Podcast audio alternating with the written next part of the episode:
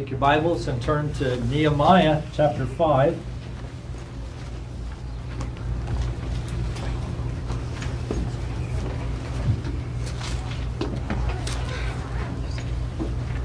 Let us hear now the word of the Lord. Now there arose a great outcry of the people and of their wives against their Jewish brothers. For there were those who said, With our sons and our daughters we are many. So let us get grain that we may eat and keep alive. There were also those who said, We are mortgaging our fields, our vineyards, and our houses to get grain because of the famine. And there were those who said, We have borrowed money for the king's tax on our fields and our vineyards. Now our flesh is as the flesh of our brothers, our children are as their children. Yet we are forcing our sons and our daughters to be slaves and some of our daughters have already been enslaved. But it is not in our power to help it. Uh, but yeah, but it is not in our power to help it, for other men have our fields and our vineyards. I was very angry when I heard their outcry and these words. I took counsel with myself, and I brought charges against the nobles and the officials. I said to them, You are exacting interest, each from his brother. And I held a great assembly against them and said to them, We, as far as we are able, have bought back our Jewish brothers who have been sold to the nations, but you even sell your brothers that they may be sold to us. They were silent and could not find a word to say. So I said, The thing that you are doing is not good. Ought you not to walk in the fear of our God to prevent the taunts of the nations, our enemies? Moreover, I and my brothers and my servants are lending them money and grain. Let us abandon this exacting of interest. Return to them this very day their fields, their vineyards, their olive orchards, and their houses, and the percentage of money, grain, wine, and oil that you have been extracting from them. Then they said, We will restore these and require nothing from them. We will do as you say. And I called the priests, and I made them swear to do as they had promised. I also shook out the fold of my garment and said, So may God shake out every man from his house and from his labor who does not keep this promise. So may he be shaken out and emptied. And all the assembly said, Amen, and praise the Lord. And the people did as they had promised. Moreover, from the time that I was appointed to be their governor in the land of Judah, from the uh, 20th year to the 32nd year of Artaxerxes the king, 12 years, neither I nor my brothers ate the food allowance of the governor. The former governors who were before me laid heavy burdens on the people and took from them for their daily ration 40 shekels of silver. Each, even their servants, lorded it over the people. But I did not do so because of the fear of God. I also persevered in the work of this wall and we acquired no land, and all my servants were gathered there for the work. Moreover, there were at my table a hundred and fifty men, Jews and officials, besides those who came to us from the nations that were around us. Now, what was prepared at my expense for each day was one ox and six choice sheep and birds, and every ten days all kinds of wine in abundance. Yet for all this I did not demand the food allowance of the governor because the service was too heavy on this people. Remember for my good, O my God, all that I have done for this people. Amen. Thus ends the reading of God's word. You may be seated. If grass withers, the flower fades, but the word of our God stands forever. Let's pray. Lord, I thank you so much this morning for your word that you have given to us. Uh, Lord, you know that we are a needy people, that we come, Lord, today, and even in our most strongest of strongest times, Lord, we are weak. And Lord, you in your weakest of weakest times are still greater than we are. And so we pray as our Savior that you would continue to be our advocate and Savior this morning, that you would instruct us and that you would teach us Lord, that where we may have strayed, that you would draw us back to yourself, that we would rest upon you and you alone. So, Lord, open our ears, Open our minds, open our hearts, our wills, our desires, Lord, to follow you. We pray in your name. Amen. Well, this morning I, I want to uh, ask a question that might be a sort of an unusual question, and I actually can't take credit for this question myself. It was, I sort of stole it from another preacher, to be honest with you, but he asked the question of this what makes Satan smile? What makes Satan happy? Well, J.I. Packer uh, points out that Satan is a hater, he's a wrecker, he's a, a destroyer, and only when he is ruining God's work in individuals and communities is God happy. And that's what we see here in Nehemiah chapter 5. We see a picture of something that would make Satan very happy.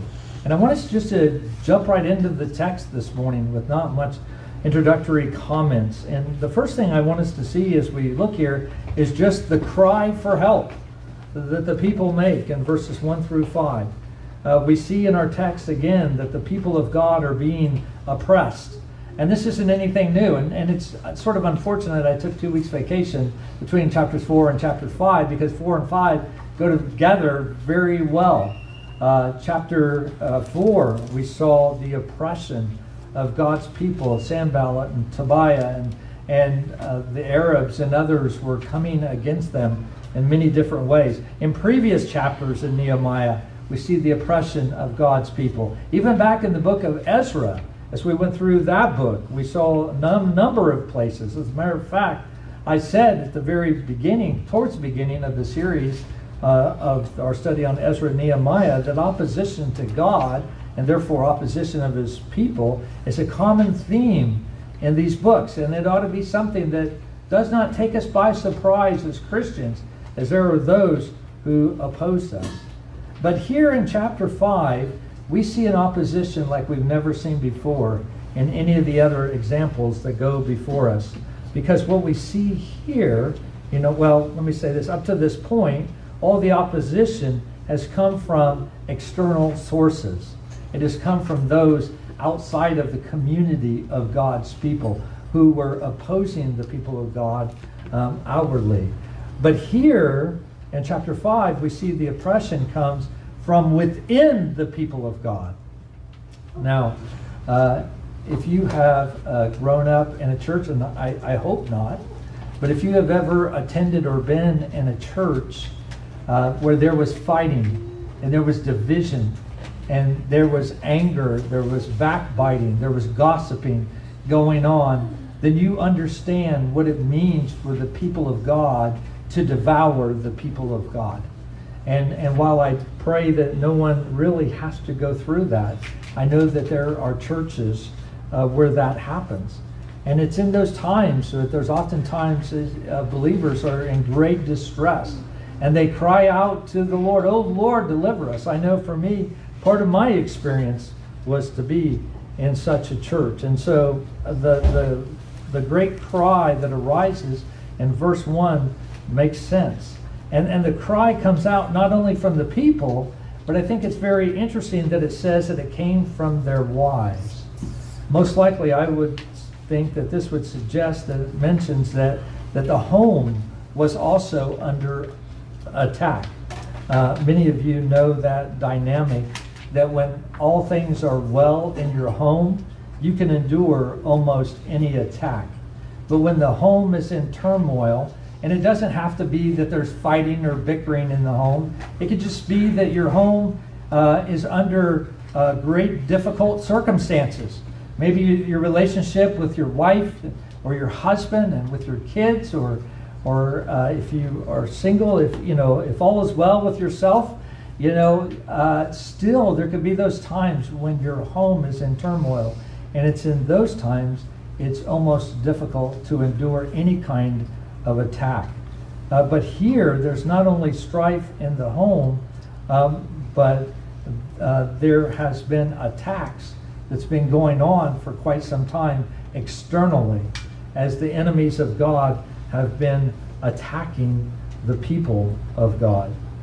And, and so here the people are exhausted from fighting off the attacks of the enemy of God, and now they're struggling with internal strife as well.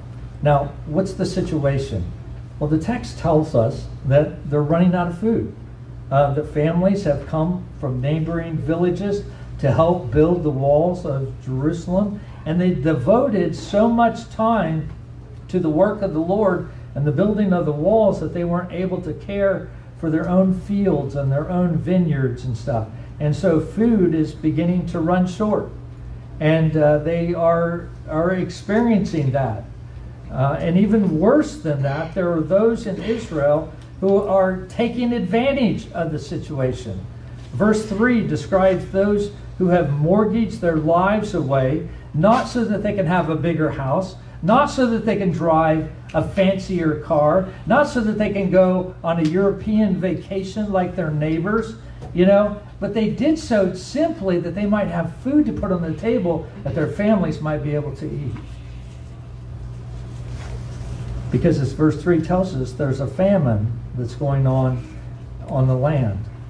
And on top of that, as if that weren't enough, then the other pressure that they're under is that the taxes are due. It seems like the taxes are always due, right?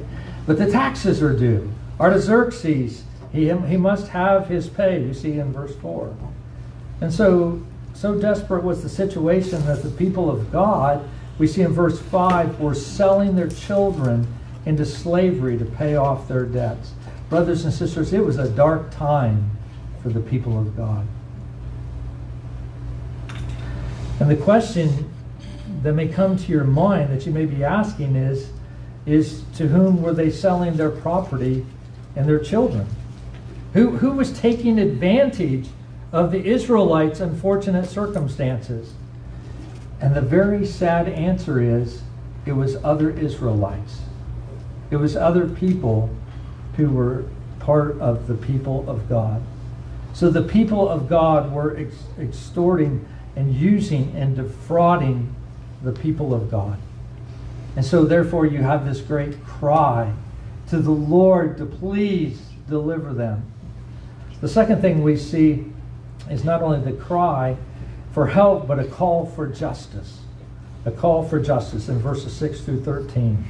Uh, Nehemiah, he says in verse 6, I was very angry when I heard their outcry in these words. Now, there are men who have strong opinions but take little action, but there are other men who have strong opinions but they have a will to act on those opinions. And that was Nehemiah. He was a man of action. And, and uh, it says in verse 7 I took counsel with myself and I brought charges against the nobles and the officials. Now, you might ask yourself, why didn't he take counsel with other people? I mean, doesn't the Bible say that there's wisdom in a multitude of counselors, right? Uh, that's something that we should do. But I, you know, and while the text doesn't give us the answer as to why he doesn't seek advice from the leadership, I would guess that there's a, a couple of very obvious answers. Maybe one is that the leaders were part of the problem. It was the nobles and stuff who were actually selling people into to slavery or buying people into slavery and stuff. Um, but the other answer, I think, that's part of this as well is that the Bible was very clear about this. It wasn't that Nehemiah had to sit down and pontificate, Lord, what's the answers to this difficult life issue? He knew exactly what was supposed to be done because God was very clear in his word that he forbid Israel from doing what you see happening in our text here. Uh, in Exodus uh, 22, Leviticus 25, other chapters such as this, God forbids Israel from loaning money with interest to other believers. Uh, and as a matter of fact, uh, he forbid usury. And what I mean by usury is the unjust taking advantage of another person's poverty, of charging an exorbitant amount of, of interest to the point where they, they could not pay. And, and the point that we see here is, is Nehemiah's anger, his righteous anger, is stirred is that God hates oppression. That our God is a God who hates oppression. Not only that, God is the one who defends the oppressed. And therefore, he calls his people to do the same. Um, Psalm uh, 68, verse 5, is where we read those very famous words that God is the father of the fatherless and the protector of widows. He is the one who is there to defend them. And God has uh, set up his, his law and the economy of his people so that they might care for one another. I mean, just think back to the book of Ruth. And when Ruth and Naomi returned to Israel, they have no money, they have no job, they have no way to sustain themselves. But it's okay because God had put in place the law such that said that when you harvest your field, if you drop something, just leave it there so that the poor can come and pick it up. Or, you know, when you're harvesting your field, don't go right up to the edge. Just sort of round it off and leave a little bit extra there so that those who are poor can come in. Because you see, God hates oppression and God defends the oppressed and He cares for them. And He calls us as His people to do the same thing. One of the most condemning chapters of the Bible is Ezekiel 22, where God condemns Israel for taking advantage of one another. And I won't take the time to turn there, but you can turn there later and read that for yourself. And so, what does Nehemiah do? Nehemiah, understanding what God's word said, uh, brings this to bear upon the covenant community.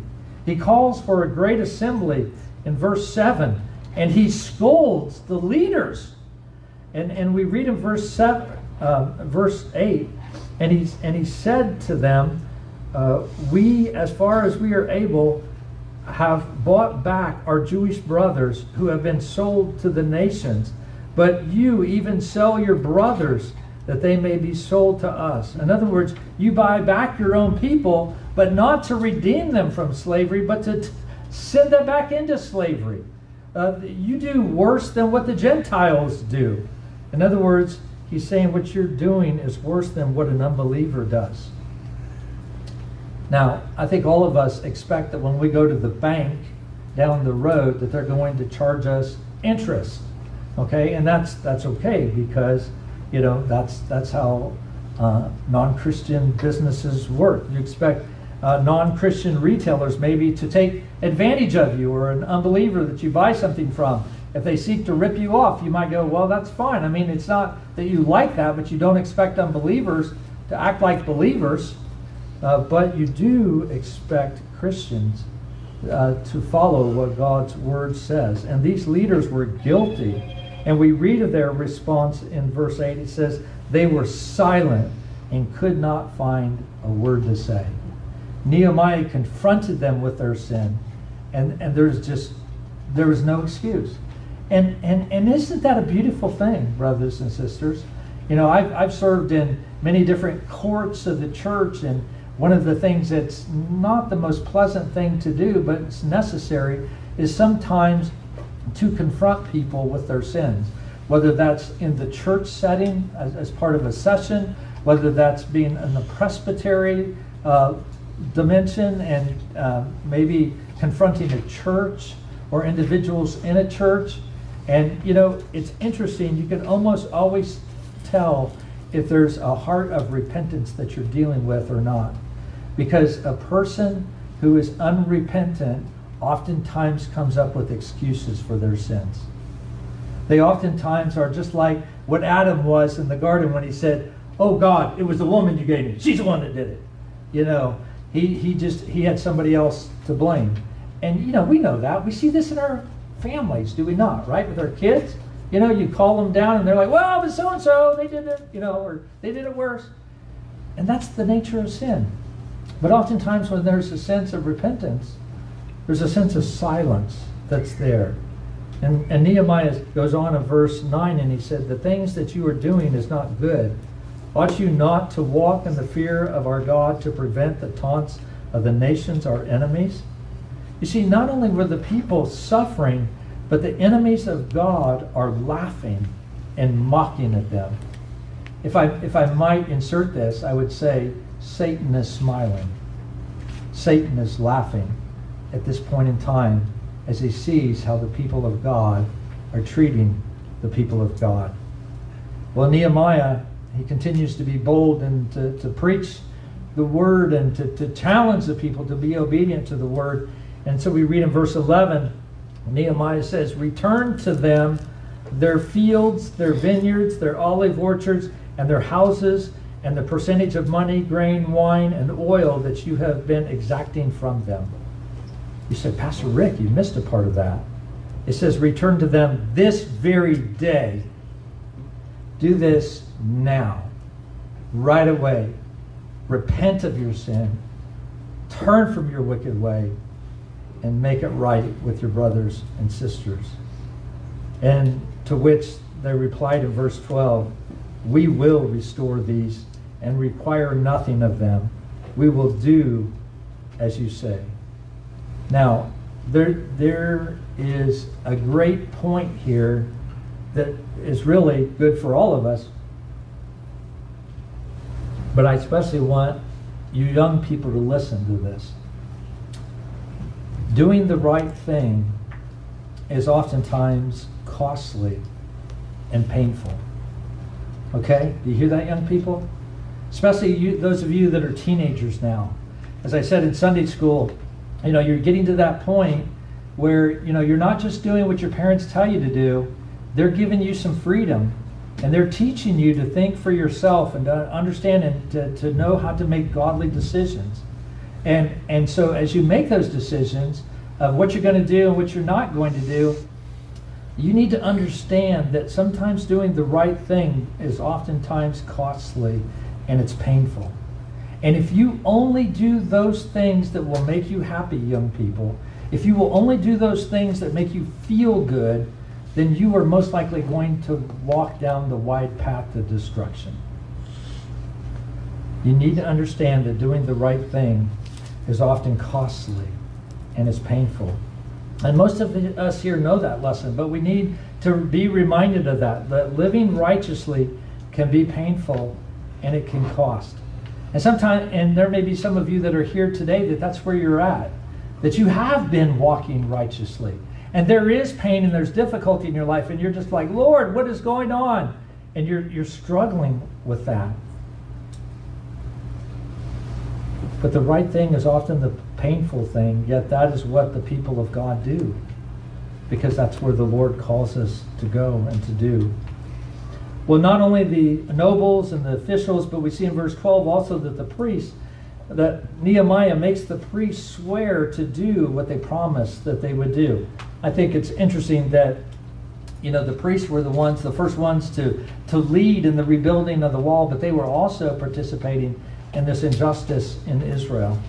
Then Nehemiah takes his garment that has something in it. It might have been grain. I don't know what it was and he shakes it out in front of the assembly I guess is really sort of a visible illustration and he says in verse 13 so may God shake out every man from his house and from his labor who does not keep this promise so may he be shaken out and emptied. And it's like Nehemiah is saying, those of you who fail to return your brother's property and their family, might they be shaken out and emptied uh, as they were? Might, might you have done to you what you have done to other people if you do not keep your promise? Well, the assembly agreed to do what Nehemiah said. And we see the people of God moving from oppressing their brothers, maybe out of disobedience to God's word. Maybe it was more a sense of apathy. I, I know there are those times in our lives where we know what God's word says, but we don't want to do it. You know, it just it just seems like if we just twist God's word a little bit, we can sort of justify our disobedience. Maybe that's where they were. I, I don't know what their motivation was, but but they moved from that oppressing their brothers to repentance and obedience, and then even being showing benevolence towards the suffering of others. Well, Nehemiah shows us what great leadership looks like. You know, you may have heard it said that good leaders uh, uh, get people to do things they don't want to do, right? Uh, but great leaders not only get them to do it, but to enjoy it as well. And I would suggest to you that, that Nehemiah is a great leader. Uh, if you look, that's what we see here in, in verse 13. Uh, what did the people say when Nehemiah told them what to do? They said, Amen! They said, So be it, brother. That's it. And then they praised the Lord.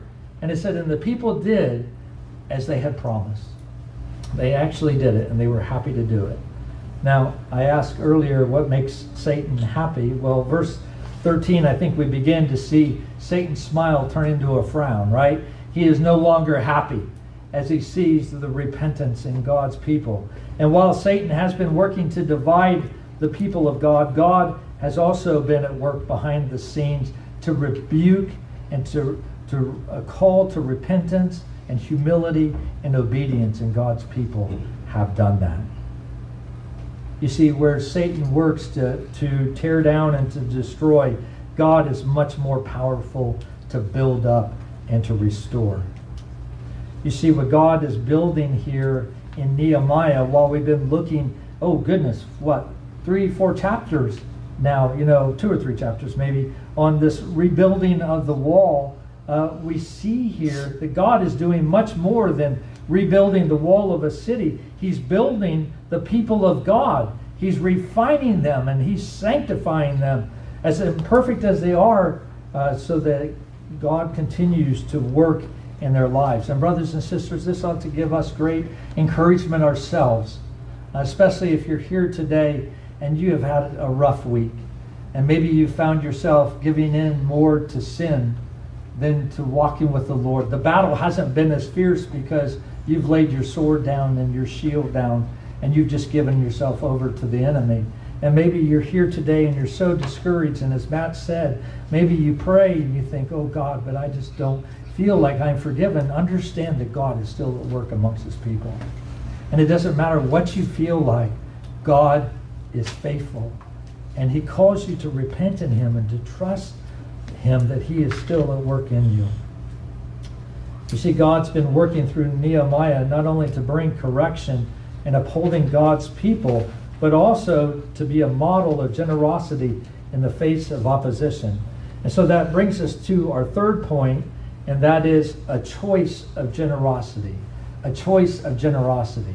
I really want to say a model of generosity, but choice has a C, and that fits the other two points. Okay? So we see in Nehemiah's life a biblical model of generosity and servanthood. Uh, one way to really think about this uh, passage of scripture from verses 14 through 19 is a rich man who empties himself on behalf of the people of God. Does that sound familiar? But Nehemiah empties himself on behalf of the people of God. He's not simply a leader or a servant, but he is the governor of, of this region, we see in verse 14. He was a cupbearer to the king, and, and you get a sense from the passage, maybe because of that, he's a very wealthy man. If you look at verses 14 through 19, you see the wealth that, that Nehemiah has. Uh, and he was, but yet, even as a wealthy man, he was entitled to the governor's allowance from the people. But we see at the end of verse 14 that Nehemiah foregoes that allowance. He says, I'm not going to take your taxes, your tax money, the allowance from the tax money. Um, why? Well, if you look at the end of verse 18, it gives us one reason because the people were starving, they were impoverished. And he wasn't going to take advantage of the people Unlike the other governors who laid a heavy burden on the people, and I think it's it's interesting that in verse 15 it says, even their servants lorded it over the people. Even the, the servants of the governors were were treating the people wrongly, but Nehemiah did not do so. But why? Well, it wasn't just because the people were suffering, but verse 15 tells us, But I did not do so because of the fear of God. See, he cared more about what God thought and what God says than what the people thought or what others thought. Uh, this is the second time that we've come across this phrase, the fear of God. Look back at verse 9. Is Nehemiah is rebuking the leaders. He said, The thing that you are doing is not good. Ought you not to walk in the fear of our God to prevent the taunts of the nations, our enemies? Ought you not to be more concerned about what God thinks and to obey Him and to do what He says than to do that which you want to do? or worried about what other people think. You see, it is the fear of God that motivates Nehemiah to be a model of generosity rather than to lord it over the people. Doesn't that sound like the Apostle Paul? What does he say to the churches? And you guys can appreciate this because we're a church plant. Okay? And Paul says to the church plants as he goes around and he's preaching the gospel and these churches are popping up, he said to them, You know, I have a right as a minister to take pay from you guys because I'm worthy of my hire. But he said, You know what I'm going to do instead so I don't create a burden on you? I'm going to make tents for a living. I'm going to go back to that, which I know I'm going to make tents and earn my living that way, and I'm going to preach the gospel for free so I don't create a burden upon you. And that's exactly what Nehemiah says. And not only that, but Nehemiah persevered in the work on the wall, as we see in verse 16. And he also had his people, his servants, working on the wall as well. So Nehemiah was not a leader who used his position to lord it over the people, but rather he was concerned for them. He sacrificed on behalf of the people. He worked alongside of them, taking no special privileges whatsoever. whatsoever. You see, Nehemiah doesn't see himself above the people, he views himself among the people.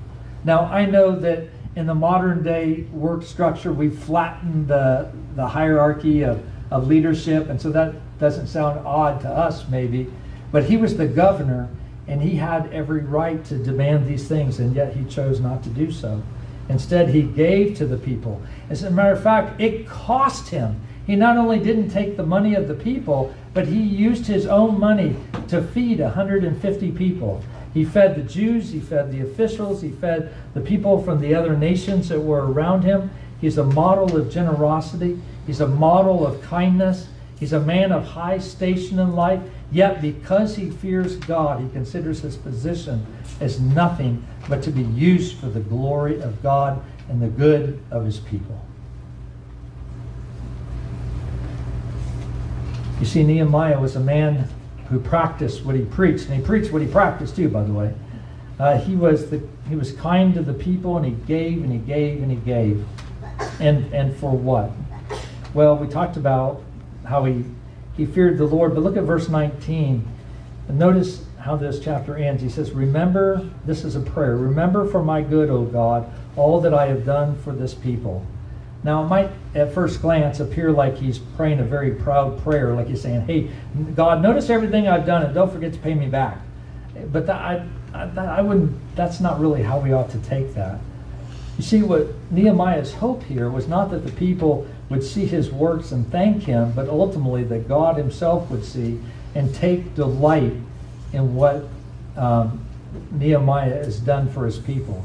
But Nehemiah recognizes that it is God who is working through him to do these things. And so it's not an inappropriate prayer at all to ask God to remember the things that we have been able to do by his grace. Because it's not us who does it, but it is God that does it in and through us to his glory and praise. Amen. Well, as we come to the end of this chapter, um, I just wanted us to reflect upon this just a minute on just a couple of matters. First of all, we, we need to see that, that Nehemiah was a great leader, but more than that, he was a Christ like leader. In the same way that there are characters that are sort of standing behind the characters in this account, there's Satan uh, that's been about his business of trying to divide and conquer and destroy and distract the people of God. Uh, but praise God, He's also at work in this account. And one of the things that God is doing is shaping Nehemiah into the character that directs our focus to Christ. Because, like Christ, uh, Nehemiah denied himself for the sake of God's people, just as Jesus came uh, not to be served, but to serve. So Nehemiah denied himself and he served those around him. Also, like I said earlier, he was a, a rich man who empties himself on behalf of the people. Now, there's other ways that Nehemiah is not like Jesus. Nehemiah is not like Jesus in many ways. Actually, uh, Jesus uh, did not have sins that he had to confess like Nehemiah did. Jesus was not an imperfect leader like Nehemiah. Nehemiah did many great things, but he wasn't perfect. Jesus was burdened by the weight of our sin, not his own sin, like Nehemiah. And that's why Jesus said um, in, the, in the verse that Matt quoted earlier, Mark 10 45, For even the Son of Man came not to be served, but to serve and to give his life a ransom for many. When Christ died as a ransom for his people on the cross, it was at the cross that God remembered us and he smiled most brightly at his people. Have you ever thought about that? That at the cross, God smiled because Christ was purchasing a people for himself. But it was at that very moment when the Father remembered us that he turned that smile away from his Son. But the smile of God returns at the resurrection. The great hope that the people of God have is not that what Nehemiah has done, but in all of the promises that were fulfilled in Jesus Christ. And as we come this morning as God's people, no matter you know how our week has gone and no matter how we have done in our walk with the Lord or in our battle, in our spiritual battle, to know that all the promises in Christ Jesus are yes, they have been fulfilled for us, not because of what we have done, but because of what our Savior has done. Hallelujah. Amen. Praise the Lord for his goodness to us. And the smile of the Father never goes away because the Father never ceases to, to smile at his Son. Nehemiah 5 points to the perfect leader, Jesus, but it also looks at the imperfect people of God. Uh, starting the chapter embodying oppression and ending the chapter embodying repentance and generosity. Brothers and sisters, when is the church at its healthiest? When are we at our healthiest? Well, we are at our healthiest as Christians when we see the church not about meeting our own needs. You know, it's not all about us, but about caring for the body of Christ, about loving others. Nehemiah 5, the people of God had become opportunistic. Uh, what they were looking at was the situation and thinking, how can I take advantage of this situation for to meet my own needs and, and, and to, to make things happen for me. But by the end of the chapter, God's people were at their best. They were humble, they were contrite, they were repentant, but they also embodied deeds of mercy and of kindness. They considered the needs of others as more important than their own. You see, when, when we truly love God, and there may be those of you that would say, Pastor Rick, we are our healthiest when we love the Lord. And, and I would agree with that. But I would suggest to you that we cannot love the Lord without loving his people. Could, when we love the Lord, we are compelled to love his people. And they saw the church not as a way to get their needs met, but ultimately about caring for each other.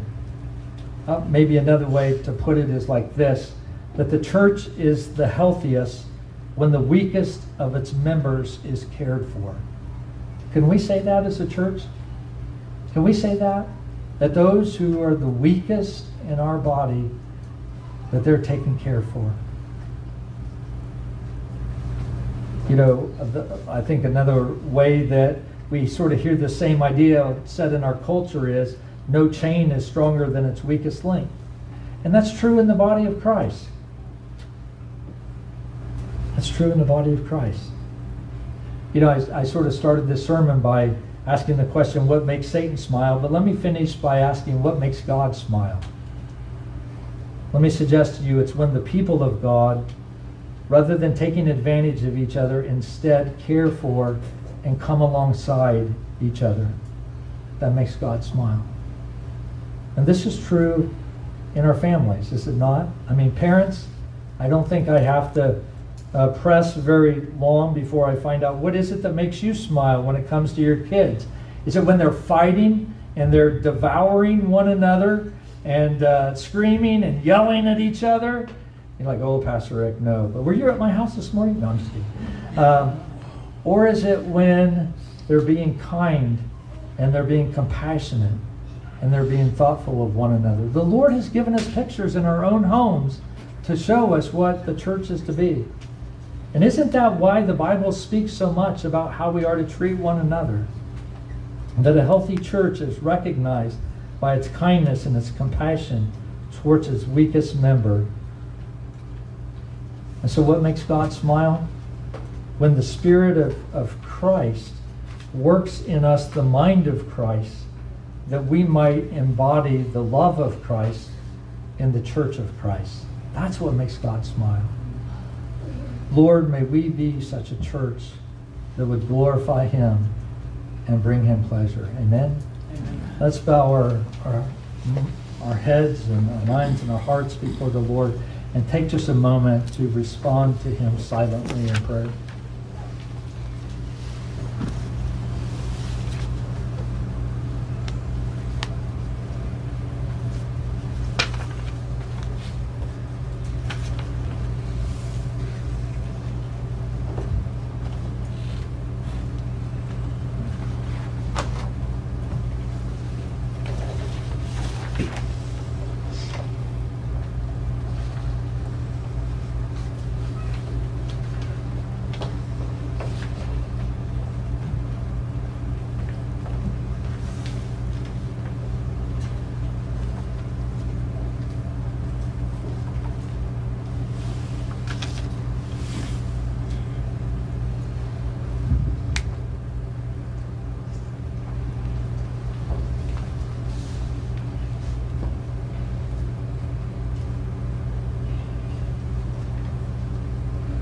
God, we thank you so much that you are a God who hates oppression, that you are a God who cares for and protects those who are oppressed. That, Lord, you have uh, given uh, your image to us as humans, but Lord, even as Christians, you have more so. Uh, you are um, bringing about that Christ likeness in us, even as we talked this morning about bearing the fruit of the Spirit. Oh Lord, thank you. I want to thank you, God, for our congregation, and I thank you, Lord, for the love that they have for one another. Uh, it's been good to see. But Lord, the reality is too that we oftentimes are very busy, and it is so easy, God, for us to get caught up and to be thinking of our own selves and, and maybe not thinking about others. And so I pray, Lord, that you would work in our, in our hearts and our lives, Lord Jesus, to uh, look to you, uh, God, to work in us, to be able to see the needs of others, to move towards them, Father, and to care for them, especially, Lord, those who are suffering. Father, we prayed for, for many of those folks in, in our prayer of supplication this morning. But there may be other needs as well that are hidden, that's not printed in the bulletin. Lord, things that, that, are, uh, that we are blind to. But open our eyes, O oh God, that we might be your people and that we might reflect your character, be your hands and your feet and your mouth uh, to do your will. We just thank you, O oh God, and pray these things in your name. Amen.